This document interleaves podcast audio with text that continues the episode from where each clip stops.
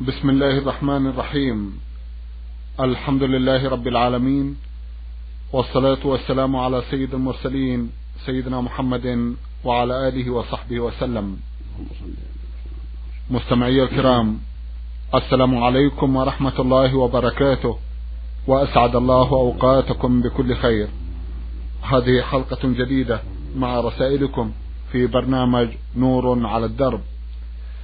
رسائلكم في هذه الحلقة نعرضها على سماحة الشيخ عبد العزيز بن عبد الله بن باز الرئيس العام لإدارات البحوث العلمية والإفتاء والدعوة والإرشاد.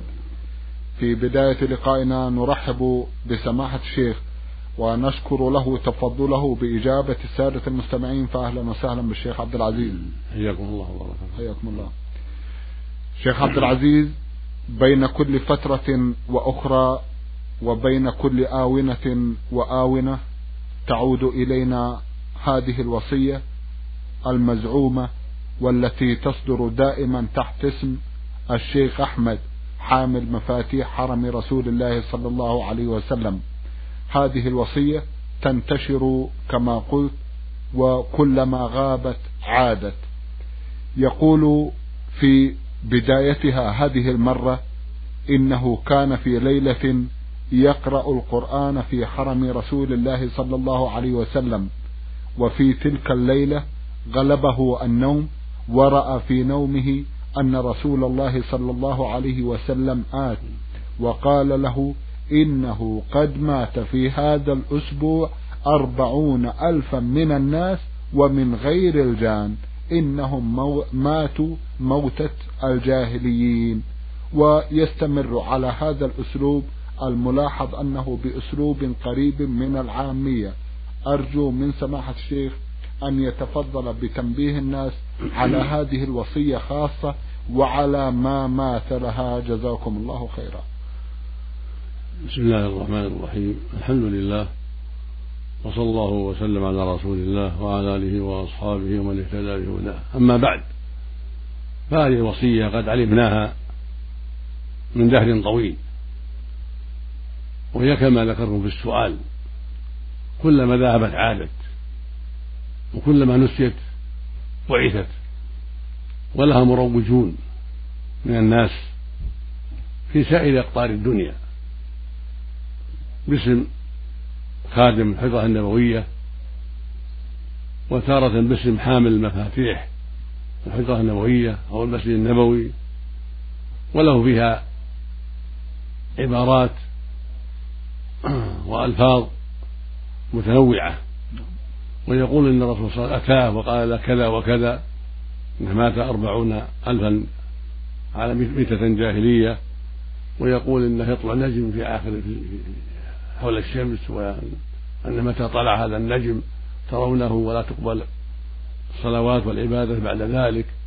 ويقول إن من جاءته هذه الوصية فأهملها وأضاعها يأثم إثما كبيرا ومن بلغته ولم ينشرها يخرج من رحمة الله ويقول من وزع منها خمسة وعشرين نسخة حصل له كذا وكذا وكذا إلى غير هذا من الخرافات. وهذه الوصية باطلة لا أساس لها. وليس هناك أحمد خادم حضرة النبي صلى الله عليه وسلم. كل هذا كذب. ليس هناك شخص يقال أحمد وليس هناك وصية وإنما هذه من كذب الكذابين. أناس يفترون الكذب ويكتبون مثل هذه الوصايا الباطلة وينسبونها إلى من شاءوا من الناس وكل ذلك لا أصل له. وقد سبق أن كتبنا في إبطال هذه الوصية كتابة من أكثر من عشر سنوات وزعناها في الداخل والخارج بعدة لغات ليفهم المسلمون بطلانها وأنها لا لا أساس لها وأن الواجب على من وقعت في يده يمزقها. ويتلفها وينبه الناس على بطلانها. المصحف الذي هو كلام الله عز وجل لو أن الإنسان ما كتبه ما ما عليه شيء ولا بأس عليه. وهذا يقول من بلغته ولم ينشرها يخرج من رحمة الله. هذا من أبطل الباطل. نعم. ويقول من كتب منها 25 نسخة وزعها يحصل له كذا وكذا فوائد وكذا وكذا وكذا ومن عرض عنها يفقد فوائد ويموت ولده ولا يموت كذا ولا يموت كذا ولا يصيب كارثة كل هذا باطل. القرآن نفسه لو وزع منه مئة نسخة أو كذا أو كذا فهو مأجور لكن لا يحصل له هذا الذي قال هذا الكذاب. ولا يكون عليه خطر لو لم يوزع. لو عاش الدهر كله ولم يوزع المصحف لا بأس عليه. للمصحف من يوزعه ومن يبيعه ومن ينشره إلى الناس. ولو أنه اشتراه من السوق وقرأ فيه ولم يوزعه فلا حرج عليه. ولو كتبه وقرأ فيه ولم يوزعه فلا حرج عليه. كيف بهذه الوصية المكتوبة الباطلة؟ من لم يوزعها يكون يكون عليه كذا وكذا.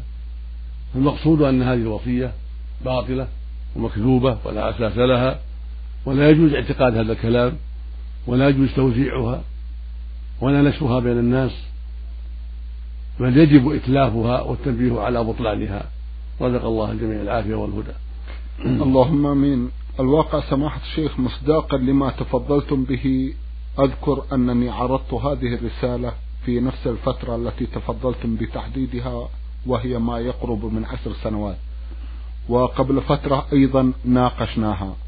ونحن هنا في هذا البرنامج نحاربها فضلا عن توزيعنا لها. وها نحن بحمد الله بصحة جيدة. ونذهب ونعود إلى أعمالنا ونحن وأولادنا وأقاربنا وأموالنا بخير وعلى خير. وهذا مثل ما تفضلتم كله واقع. ونحن نحاربها من عشرات السنين ولا رأينا إلا خيرا الحمد لله. كل هذا شيء باطل لا ينبغي التعلق به. نعم نسأل الله الحمد نعم آه لعله من آه المناسب سماحة الشيخ أن تتفضلوا بالتنبيه إلى خطر المطبوعات على العقيدة وعلى الأمن وعلى أيضا ما يخص أفكار الناس. ينبغي لمن وجد مطبوعات تلصق بالجدران أو توزع بين الناس أن يسأل عنها أهل العلم وألا يعتمد عليها إلا عن بصيرة. إن كان من أهل العلم عرفها بحمد الله ونبه على بطلان الباطل وعلى صحة الصحيح. أما إن كان من العامة فلا ينبغي أن يتقبل كل ما يوزع بين الناس. بل الواجب أن يسأل أهل العلم في بلاده أو في غير بلاده الذين يثق بهم ويعرف علمهم وفضلهم يسألهم عما قد يقع في يده. قد بلغني أن الرسالة التي توزع التي باسمي فيما يتعلق بالأذكار عقب الصلاة بلغني أن بعض الناس كتب عليها من وزع منها كذا وكذا فله كذا ومن نشر منها كذا وكذا فله كذا وهذا كله باطل لا أصل له.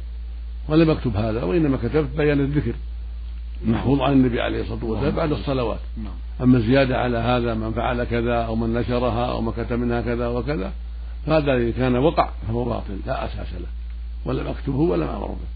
بل هذا من كذب الكذابين ومن بهتان أهل الباطل. نسأل الله العافية. والحاصل أن هذه المسائل التي أشرت إليها وهي الملصقات والموزعات من الرسائل والكتب والنشرات يجب الحذر. منها فلا يقبل منها إلا ما كان ثابتا صحيحا عن رسول الله عليه الصلاة والسلام مما يبينه أهل العلم العارفون بسنة الرسول عليه الصلاة والسلام. اللهم المستعان جزاكم الله خيرا. هنا رسالة وصلت إلى البرنامج من أحد الإخوة من البحرين يقول طا حا ميم. أخونا يقول إذا فاتتني سنة الفجر فمتى أقضيها؟ إذا فات سنة الفجر فالمسلم مخير. نعم. وهكذا المسلمة إن شاء صلاها بعد الصلاة وإن شاء صلاها بعد ارتفاع الشمس وهو أفضل. وكل هذا ورد عن النبي صلى الله عليه وسلم. ورد عنه أنه رأى من يصلي بعد الصلاة فأنكر عليه فقال يا رسول الله إنها سنة الفجر فسكت عنه عليه الصلاة والسلام. عن وجاء عنه الأمر بقضائها بعد ارتفاع الشمس. فكل هذا بحمد الله سائر. فمن صلى فمن صلاها بعد الصلاة فلا بأس ومن أخرها حتى ترتفع الشمس فهو أفضل. نعم. بارك الله فيكم. أخونا يقول أيضا لاحظت بعض المصلين إذا انتهى المؤذن من إقامة الصلاة رفع يديه ودعا وذلك قبل تكبيرة الإحرام. فهل ورد ذلك عن الرسول صلى الله عليه وسلم؟ ليس لهذا أصل. ولم يرد عن النبي صلى الله عليه وسلم أنه كان يدعو بشيء بين بين الإقامة وبين دخول الصلاة ولم يحفظ عنه أنه رفع يديه في هذا في هذا الموطن. بل لا ينبغي لأحد يفعل ذلك لأنه خلاف السنة. نعم.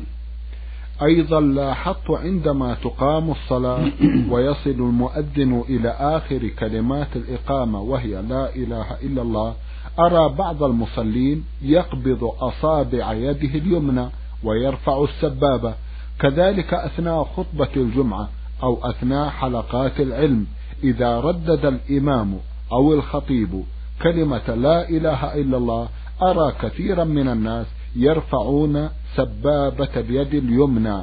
فهل ورد ذلك عن الرسول صلى الله عليه وسلم؟ لا أعلم شيئا في هذا ولا أحفظ أنه ورد عنه شيء في هذا عليه الصلاة والسلام. وإنما ورد الإشارة بالسبابة في التشهدين التشهد الأول والتشهد الأخير. كان يرفع سبابته عليه الصلاة والسلام. إشارة للتوحيد. وأما بعد الفراغ من الذكر من من الأذان أو من الإقامة فلا يحفظ شيئا في هذا إلا أنه صلى الله عليه وسلم شرع للناس أن يجيبوا المؤذن والمقيم وأن يقولوا بعد الأذان وبعد الإقامة يصلوا على النبي صلى الله عليه وسلم ثم يقول اللهم رب هذه الدعوة التامة والصلاة القائمة آت محمدا الوسيلة والفضيلة وابعثه مقاما محمودا يعته وقال في من فرغ من الوضوء. إنها من قال حين يفرغ من الوضوء أشهد أن لا إله إلا الله وحده لا شريك له وأشهد أن محمدا عبده ورسوله. فتحت له أبواب الجنة الثمانية يدخل من أيها شاء زاد الترمذي رحمه الله اللهم اجعلني من التوابين واجعلني من الطاهرين وهذا بإسناد صحيح. ويشرع أن يقول ذلك بعد الوضوء أشهد أن لا إله إلا الله وحده لا شريك له وأشهد أن محمدا عبده ورسوله. اللهم اجعلني من التوابين واجعلني من الطاهرين. جاء في رواية ثم يرفع نظره إلى السماء لكن لا أحفظ في شيء من الروايات الإشارة بالسبابة في هذا ولا بعد الإقامة ولا عند الدخول في الصلاة. إنما هذا في التشهدين كان يشير بإصبعه السبابة في التشهد الأول والتشهد الأخير عليه الصلاة والسلام. نعم. جزاكم الله خيرا. سماحة الشيخ للبرنامج بعض الأسئلة لو تكرمتم عن موضوع الجهاد في أفغانستان. ذلكم أن الجهاد في تلك المنطقة يلاحظ أن له حاجة ماسة إلى الدعم والمؤازرة من قبل المسلمين. كذلك الناس في حاجة إلى معرفة الحكم الشرعي لذلك الدعم وتلك المؤازرة. وأيضا عن المشاركة الفعلية مع إخواننا في أفغانستان وأعني بها المشاركة الحربية في الميدان. كل هذه القضايا بودي أن تتفضلوا سماحة الشيخ بالإجابة عن قضاياها أو عن أسئلتها لو تكرمتم. فتتحدثون في البداية عن الجهاد من حيث هو. الجهاد في سبيل الله من أفضل الأعمال. والقربات بل ثبت عنه صلى الله عليه وسلم يدل على أنه أفضل الأعمال. قالت عائشة رضي الله عنها نرى الجهاد أفضل الأعمال يا رسول الله. قال لكن جهاد لا قتال فيه الحج والعمرة. وأقرها على قولها أفضل الأعمال.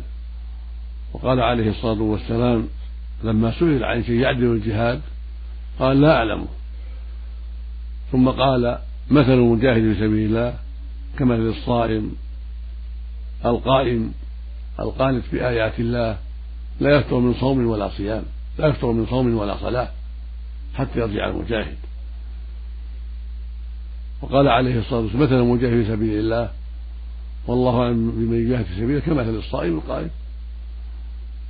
قال تضمن الله مجاهد في سبيله المجاهد في سبيله إن توفاه ويدخله الجنة أو يرجعه سالما مع ما نال من أجل وغنيمة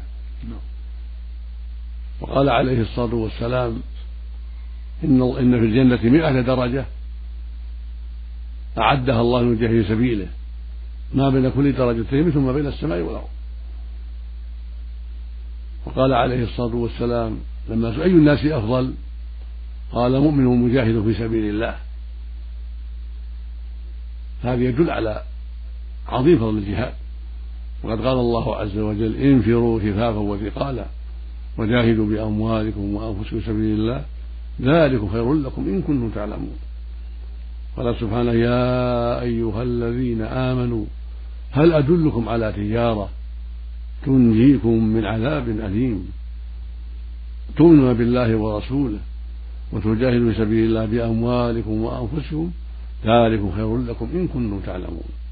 يغفر لكم ذنوبكم. ويدخلكم جنات تجري من تحتها الأنهار.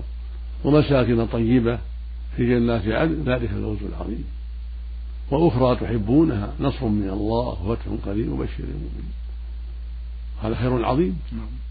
قال سبحانه إن الله اشترى من المؤمنين أنفسهم وأموالهم بأن لهم الجنة الآية والآيات والأحاديث الجهاد كثيرة جدا نعم. يصعب حصرها لكثرتها. والجهاد في الأفغان من أفضل الجهاد هو جهاد شرعي جهاد في سبيل الله جهاد لأخبث دولة وأكثر دولة من الدولة الشيوعية.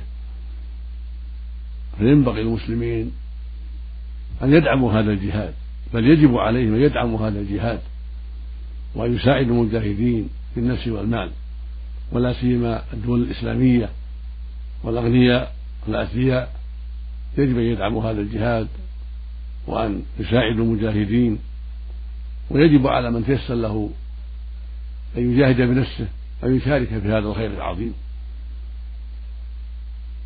لأنه عمل صالح وجهاد لأخبث دولة وأكبر دولة وفي حماية لبلاد المسلمين وصيانة لبلاد المسلمين ومساعدة للمظلومين والمنكوبين نعم. من إخواننا الأفغان المجاهدين والمهاجرين منهم. فالواجب على جميع المسلمين وعلى جميع الدول الإسلامية أن يعنوا بهذا الجهاد وأن يولوه غاية العناية وأن يدعموا بما يستطاع من مال ونفس. لكن ليس لمن أراد الجهاد وله والدان أو أحدهما أن يجاهد حتى يستأذنهما أو يستأذن الموجود منهما. لقوله صلى الله عليه وسلم لما سئل أي الأعمال أفضل؟ قال إيمان بالله ورسوله. لو قال الصلاة على وقتها ثم أي؟ قال بر والدين قيل ثم أي؟ قال الجهاد في سبيل الله.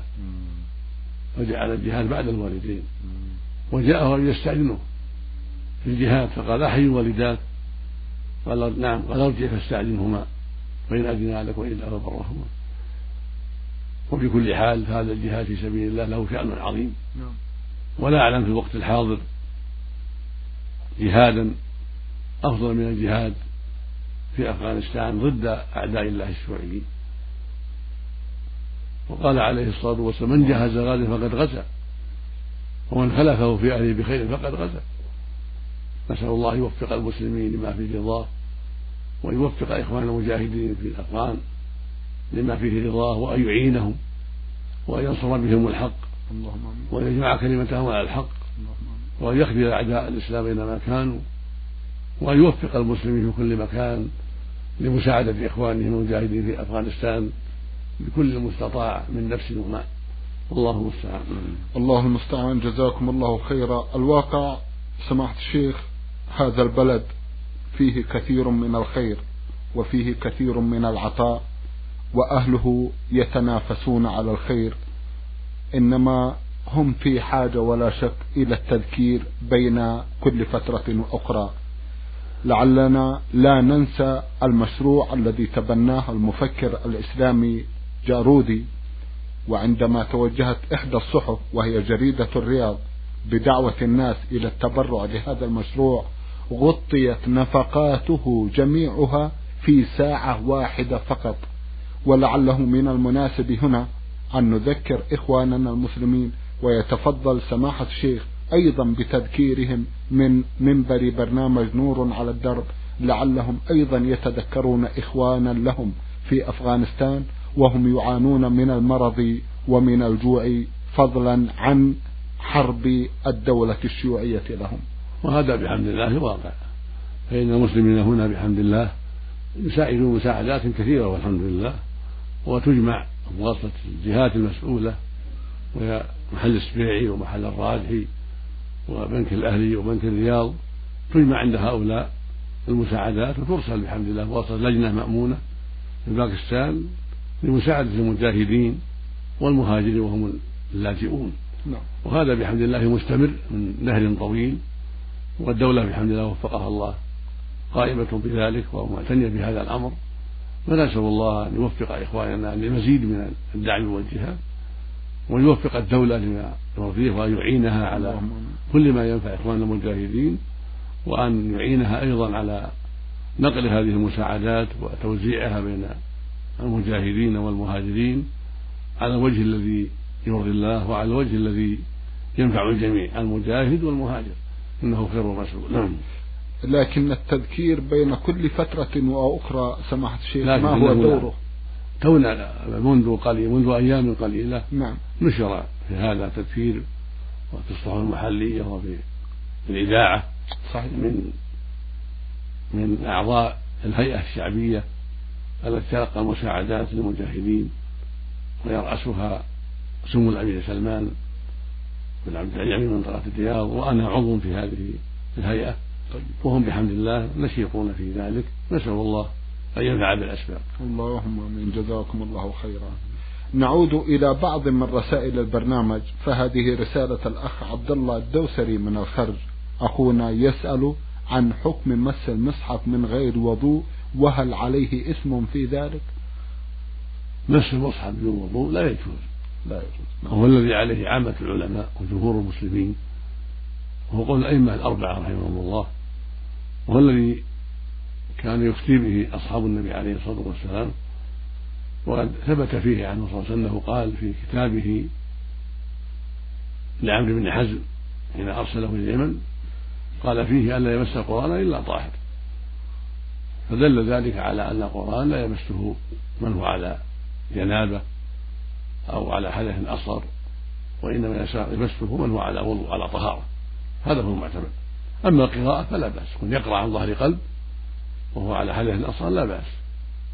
أما كون يمس المصحف فلا. وأما الجنوب فلا يقرأ.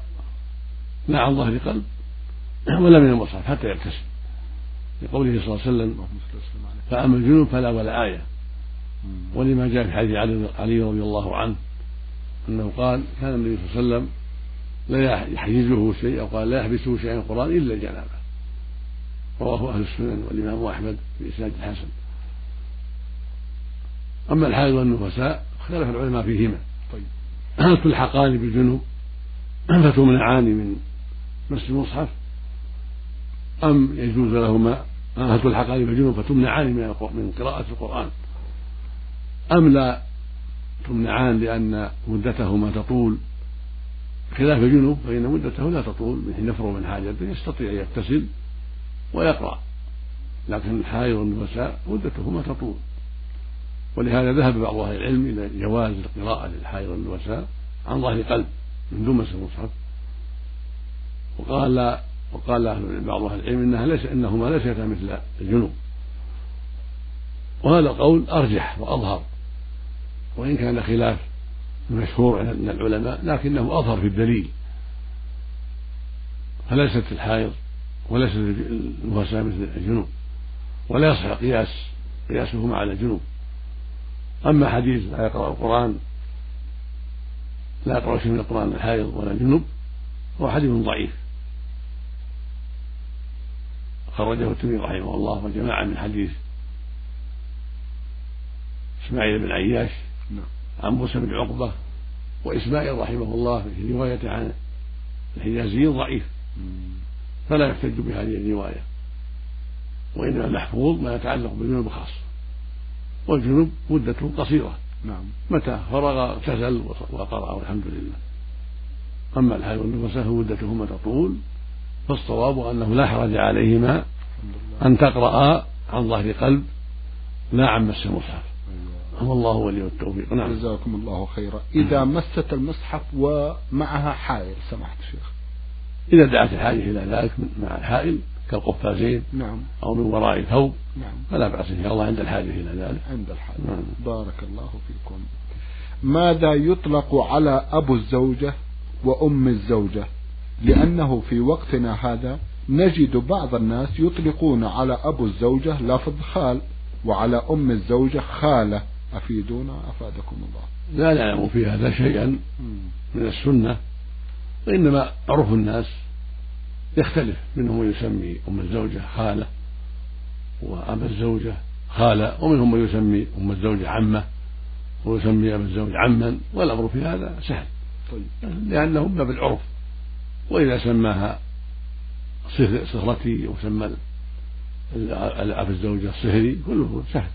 وهم يسمون أصهارا الأقارب من جهة النكاح يسمون أصهارا. لكن في عرف الناس لهم اصطلاحات في هذا الأمر. منهم من يسمي أبا الزوجة عما أو خالا وأم الزوجة عمة أو خالة ولا مشاحة في هذا طيب. إن شاء الله. نعم. إن شاء الله.